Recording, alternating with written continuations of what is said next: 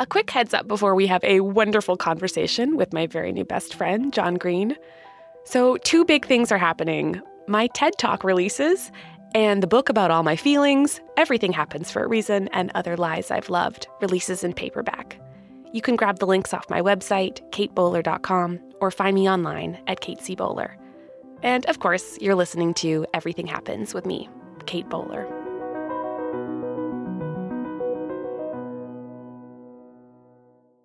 At the time I first realized I might be fictional, my weekdays were spent at a publicly funded institution on the north side of Indianapolis called White River High School, where I was required to eat lunch at a particular time between 12:37 p.m. and 1:14 p.m.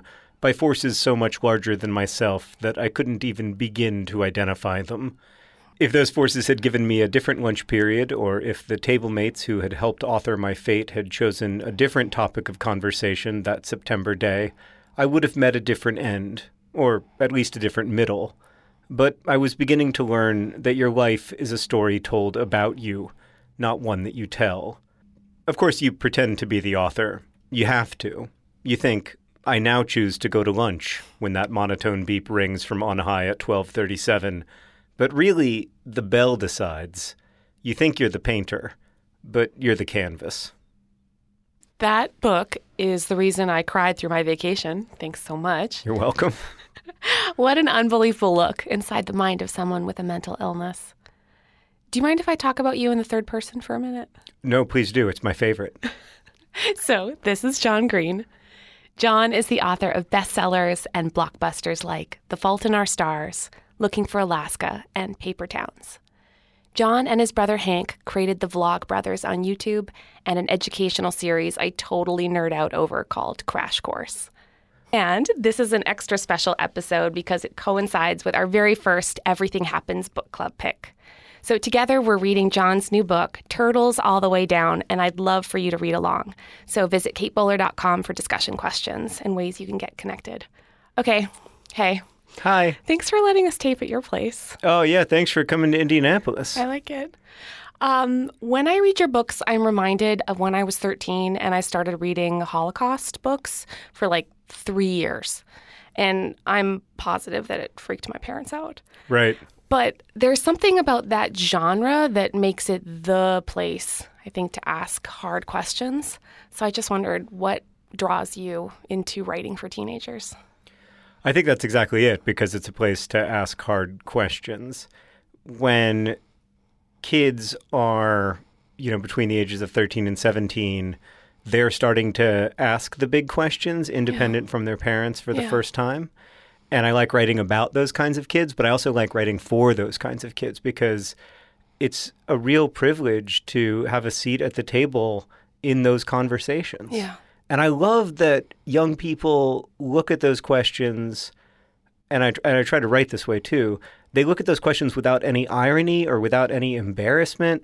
We get older and we start to think that questions around meaning are kind of lame somehow. Yeah. Or we need to couch them behind lots of irony because otherwise we're we're not going to be seen as like sophisticated enough. Yeah. And I remember being in high school and talking about the meaning of life and whether meaning in life was constructed by us or derived from some higher source yeah. and like not knowing how embarrassing and cringy it was. Yeah. And I'm always trying to get back to that place. Yeah.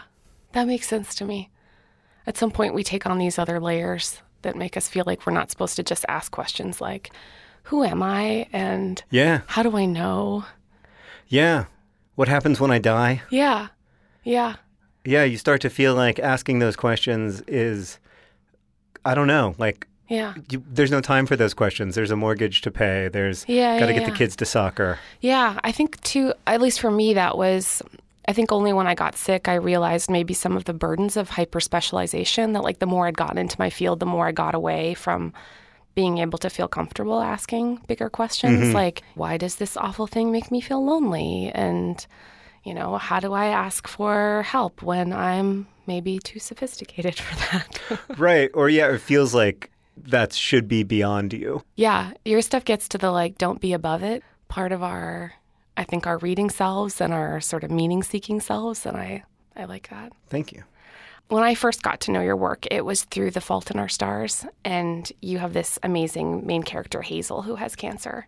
And when I read it, I felt like you knew a lot about what it was like to feel fragile.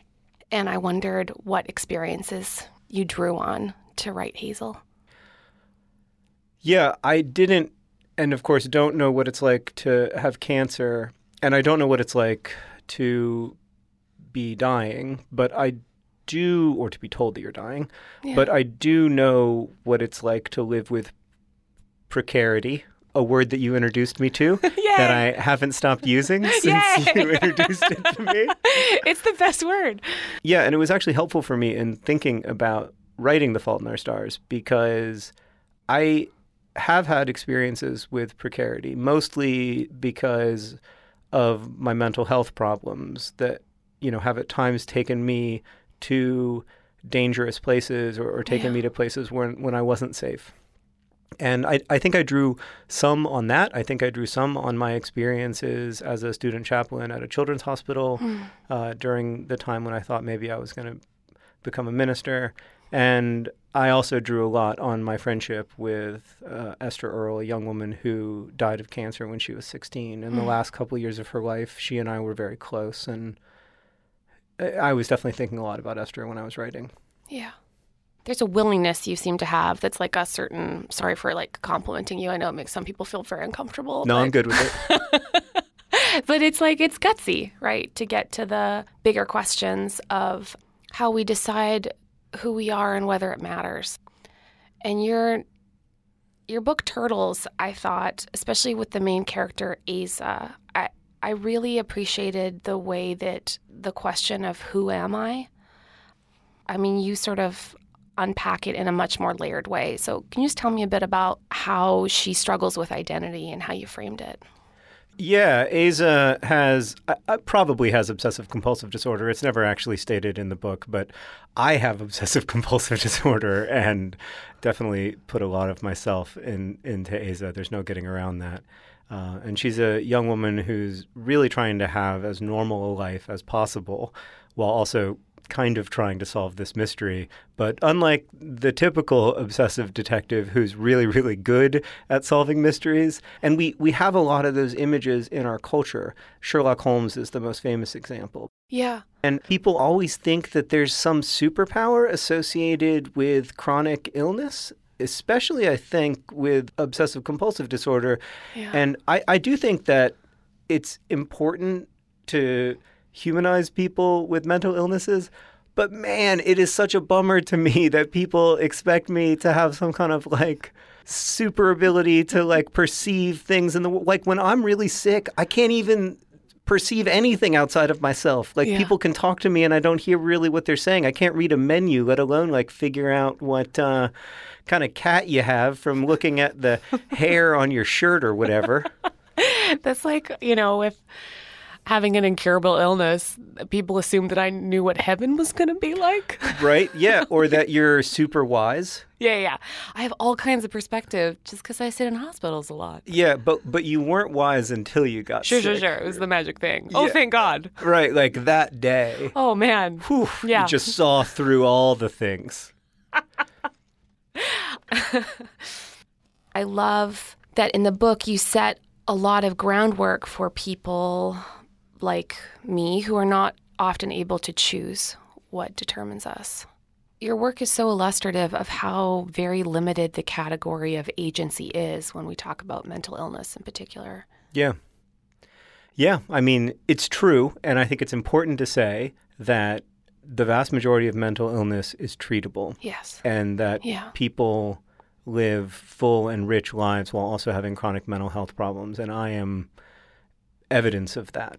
You know, I've had serious mental health problems for most of my adult life. I also have a really good life. Mm-hmm. And I think that story is Yeah. common among people with chronic mental health problems. That said, a lot of the times when I'm really sick, people will say to me, and I, I, I know you hear this this kind of stuff all the time. People will say to me like, Sometimes they'll say, just snap out of it, which, yeah, I, I, can I? Is there. Which button? Will, will snapping work? or sometimes they'll, they'll say, you know, things like, well, you just need to take care of yourself. You need to exercise. You need to take your medication. You need to have a positive outlook. And if you have a positive outlook and like believe that this will get better, it will get better. Yeah. And one, the research does not really back that up. like, I'm sorry, but like, it just doesn't. And I, it would be lovely if it did. Yeah. And I do think that like having a positive outlook in life can make parts of your life better, but it Yeah. doesn't cure obsessive compulsive disorder. Like, it, it just doesn't. Yeah. And like, if my medicine were working, then I wouldn't have the problem. Yes. If exercise were working, I wouldn't have the problem. Yeah. And so, yeah, there are senses in which your agency is limited. It isn't nil, mm-hmm. um, mm-hmm. Mm-hmm. but it's limited. It's like a sliding scale, It's kind of Yes. how I picture it. I mean, I was just thinking about moments in my own struggle with how much control I have over my circumstances. But like right when I was first diagnosed, I was like in full on agency mode. Like, I am Mm-hmm. going to discover the diet that works and I am going to Right. take the harshest regimen of drugs. And because of that, like tolerating it is also part of my agency. Mm-hmm. But then, you know, the moment where you're going into surgery and then they put the mask over your face and all they say is, well, just breathe. And like in that moment, you realize, oh, like something is about to be done to me. Yeah. And the most important thing, which is whatever this doctor is going to do, I have absolutely no control over. yeah. All the sort of metaphors of like fighting and, you know, victory, etc. It gets really exhausting just wherever you are on that sort of sliding scale of agency. Yeah, and I also think people don't know a lot of times don't know how to talk to others except in that language of fighting and except in that language of positivity. It can be really difficult to figure out how to be with people where they are. Like we have this intense urge to Yeah. make people feel better, which comes from a good place, but a lot of times the things that we say to try to make people feel better just make them feel Yeah. sidelined, make them feel completely unheard. Yeah. When I was a chaplain, I remember my chaplaincy supervisor would always say, uh, "Don't just do something; stand there." I liked that. that is so awesome. Yeah, she was great. She didn't. She correctly surmised that I was was a bad chaplain, but she was a very, very good chaplaincy supervisor. I um I noticed how many characters in the book they can't really help. Like they can only watch her suffer and and then her her mom says, "Well, there's there's no need to suffer." To which Aza says that that was a fundamental misunderstanding of the human predicament. uh, that reminded me of my favorite movie, The Princess Bride, Yeah, where Westley says, "Life is pain, Highness." Anyone who says differently is selling something. yeah. So, do you think that's true? I I think it's a wonderful place to begin as an account of reality. Yeah, yeah, but it, it's not the ending of reality, Sure, yeah. right? Like, Yeah. I agree. It's the right start, though. It is, yeah, like, right. If like aliens came down from the sky, I think one of the first things that we would say is, okay, so suffering is inevitable. Yeah, yeah. It's kind of terrible here, There, there but are, also great. yeah, yeah. There are parts of life that, like, there is no escape from. I mean, I don't want to say there's no escape from the cycle of suffering because maybe for some people there is. For me, Like lucky people? Are we talking about lucky people? I was thinking about like like like Buddhists who've, Oh, sure. found a way through. right. um, you know, who've, who've like really embraced non-attachment, but I'm not, I'm not there, Yeah. and I don't really see myself getting there. So for me, In the meantime. yeah, I think that like I, I, I think that suffering is a part of the human experience, Yeah. or at least that it's going to be part of my human experience, and there is an urge to like make that suffering go away, especially with the people we love, and feel a caregiving responsibility toward like children. Yes. When I see my kids suffer, Yeah. it wrenches me and all i want all i want is to take that away from them Yeah. and i and i Yeah. just feel this it breaks my heart like nothing else i've ever experienced in my life and you can't and if you try to take Yeah. their suffering away from them if you try to create a world for them in which they don't go through difficult times they just go through more difficult times later. You cannot save your kids from this. Like, we want suffering to go away, But I think instead we have to find a way to live with it. But that doesn't mean making it transcendent. That doesn't mean mm-hmm. making it a positive, mm-hmm. saying like, Yeah, no You know, glamorizing it. yeah, and it doesn't mean glamorizing it or romanticizing it. It means Yeah. integrating it. Yes, that's right. Working backwards from its reality instead of pretending that we can somehow. I mean, it's that. It's like the phrase that's on every therapist's wall. Like the only way. What is it? Oh no. Out is through. Yes, exactly. And then there's always like a beautiful path Mm-hmm. through the woods or something. Yeah, but that's not what I'm walking through. no. I agree with the sentiment that the only way out is through. But like to be clear, I'm going to go through life and then out death. yes, that's right. okay, honestly, I'd like to see that on a therapist wall. That was always my least favorite part about people trying to talk to me about heaven. Oh yeah, It's like you're like you do know I'll die first, right? yeah. Like the part there in the middle, supposedly. Like they want, yeah, They want to skip to the to the good stuff, yeah, but they they miss the part where you die Sure. and you leave these people who love you Yeah. desperately yeah. and Before you ruin everything. Yeah, they want to skip that part. Yeah, they want to skip that part where like your death inevitably causes suffering Yeah, to the people who love you the most. yeah, and makes everything worse. Yeah, they really do. And I Uh, get why they want to skip that, Yeah. but when they try to skip it, it's like they think you don't know. Yes, It's kind of condescending it is. that like that thought hasn't occurred to you. Yes. That's like the other day, I was talking to a fancy doctor, I really needed him to just give me the information about how other people on my drug were doing. Mm-hmm. And then he said, instead of giving me the information, but what is mortality anyway? Oh God. And uh, Wait, did you say I I know the answer to that? what is mortality anyway? What is mort? What was he trying to make some kind of larger point, or was he saying that like death is only the beginning of the great adventure? yeah, and enter through door number two. But uh, I mean, I got really whipped up at that point. I said something like, "I'm sure we could be really philosophical about it, but I'd really like you to." But I said it to a friend who's known great suffering, and she said, "Oh, it's dying when you've got little kids. That's what it is." So answer my question. Yeah, that's that's mortality.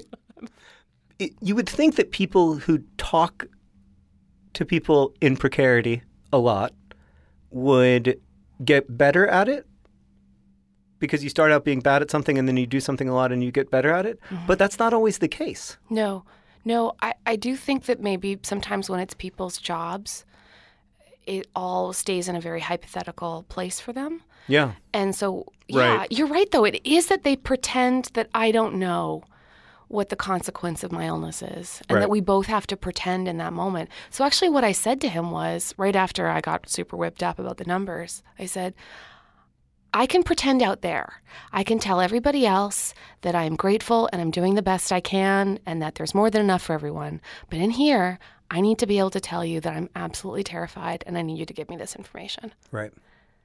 Right. But the pretending is just exhausting. Yeah. I mean, it's exhausting to have to do it in public. It's exhausting to have to do it in private. And then to have to do it with Yeah. your doctors Yeah. is not just exhausting, it's ridiculous. Yeah. Yeah. It does feel like someone's going to come in and then like cut scene.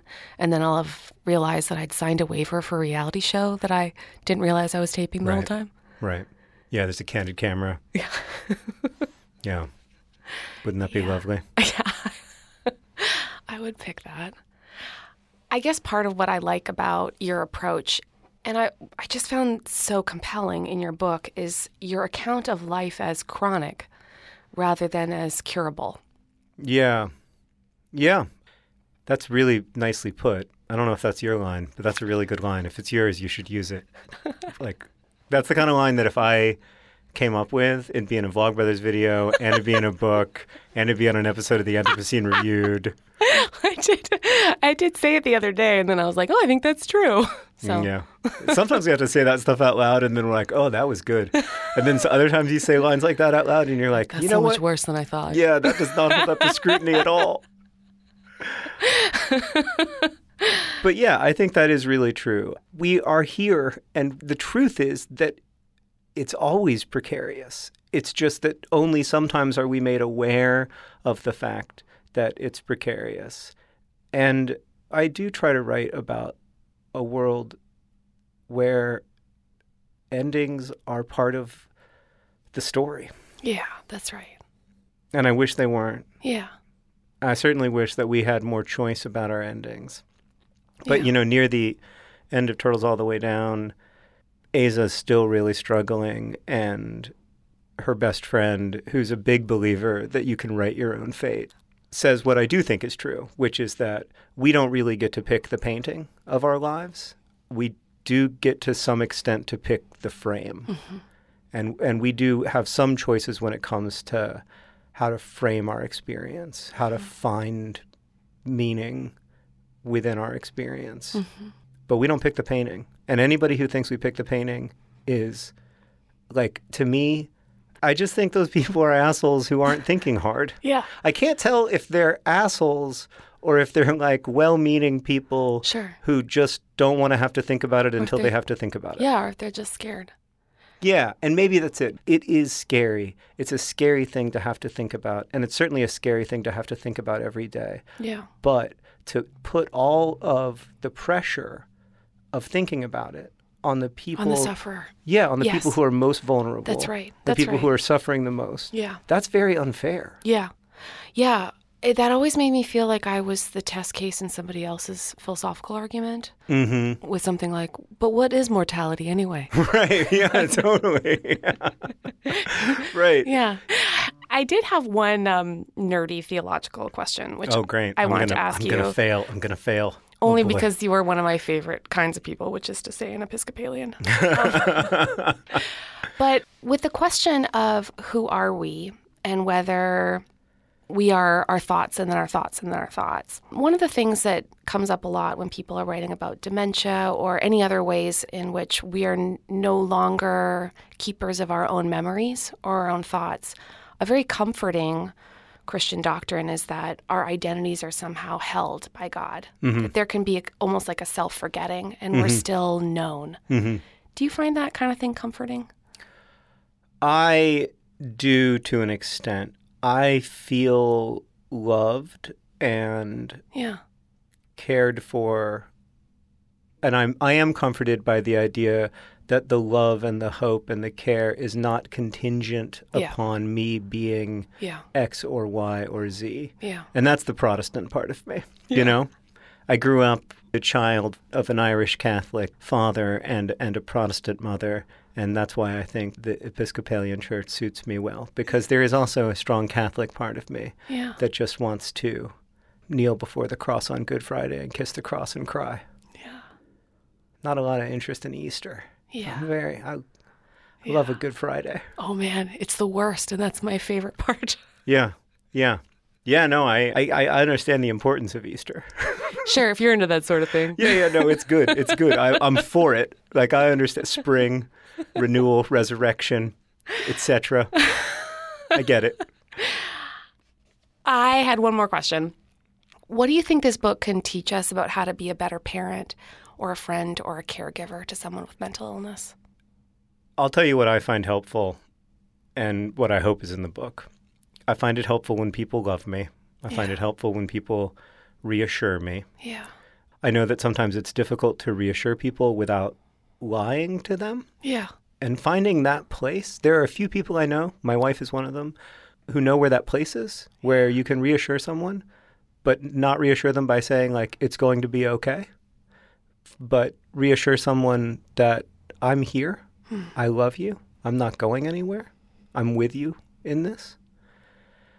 And then i find it helpful when people understand that they cannot get me to the place that they would like for me to be. Yeah. and that that's not really their job.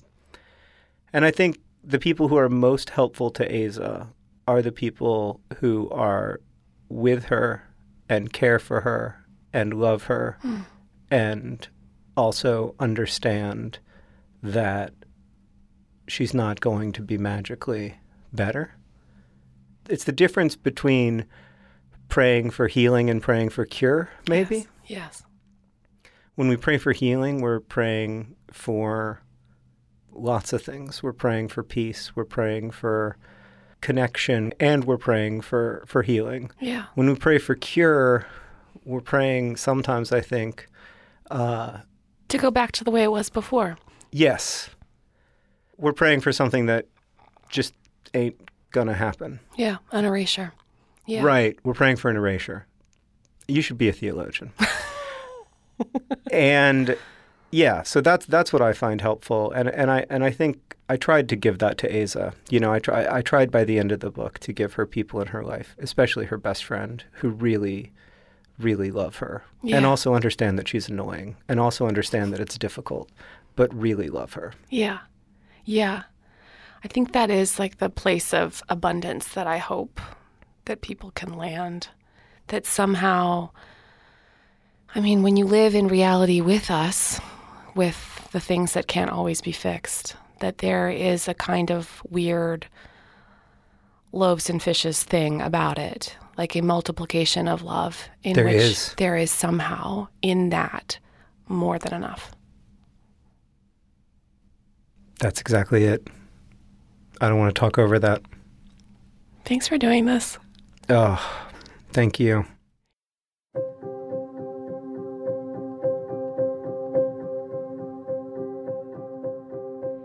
There's something John says at the end of the book, and I can tell you this much without spoiling it. And it was so smart that I wanted it as a tattoo. He writes Love is both how you become a person and why. And that sounded absolutely right to me. When we are defined by the things we didn't choose, by our bodies or our obstacles, or even our own pernicious thoughts, there is a way to feel like you are not eclipsed by these unwanted realities. Love. Love that pours in from around us, reminding us of who we are, and the act of loving, which shows us how to make our way forward, how to connect, how to dig deep into those soft places and pull out something that we can use as a gift. Love is both how and why. If you're struggling with mental illness, I want you to know that you are not alone. As John says, it can be a long and difficult road, but mental illness is treatable. There is hope, even when your brain tells you there isn't. And there's a treatment referral helpline, 1 877 726 4727, which you can find on my website too. We are all fragile, and anyone who says differently is selling something. If I could give my teenage self a piece of encouragement, it would be this. It's okay to be angry. It's okay to use your voice. You're not a burden. If I could give my teenage self a piece of encouragement, it would be this. Freckles are pretty, silly one. If I could give my teenage self a piece of encouragement, it would be that everything does get better. Everything is going to be okay. It really will. And P.S. Boys will always exist, so give it a rest. Stop chasing them and be as unashamedly weird as you know you want to. You mock my pain! Life is pain, Highness. Anyone who says differently is selling something.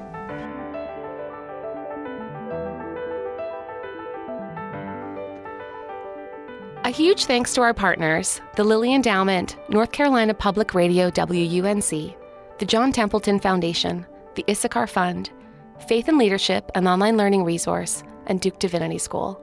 And of course, Beverly Abel, Jessica Ritchie, and Be the Change Revolutions. I'd love to have you join me for the Everything Happens Book Club. Come read along. We have discussion questions and so many ways for you to participate. Find me online at Kate C. Bowler or at katebowler.com for more information. And I want to hear what you think of this conversation. Leave a review on Apple Podcasts.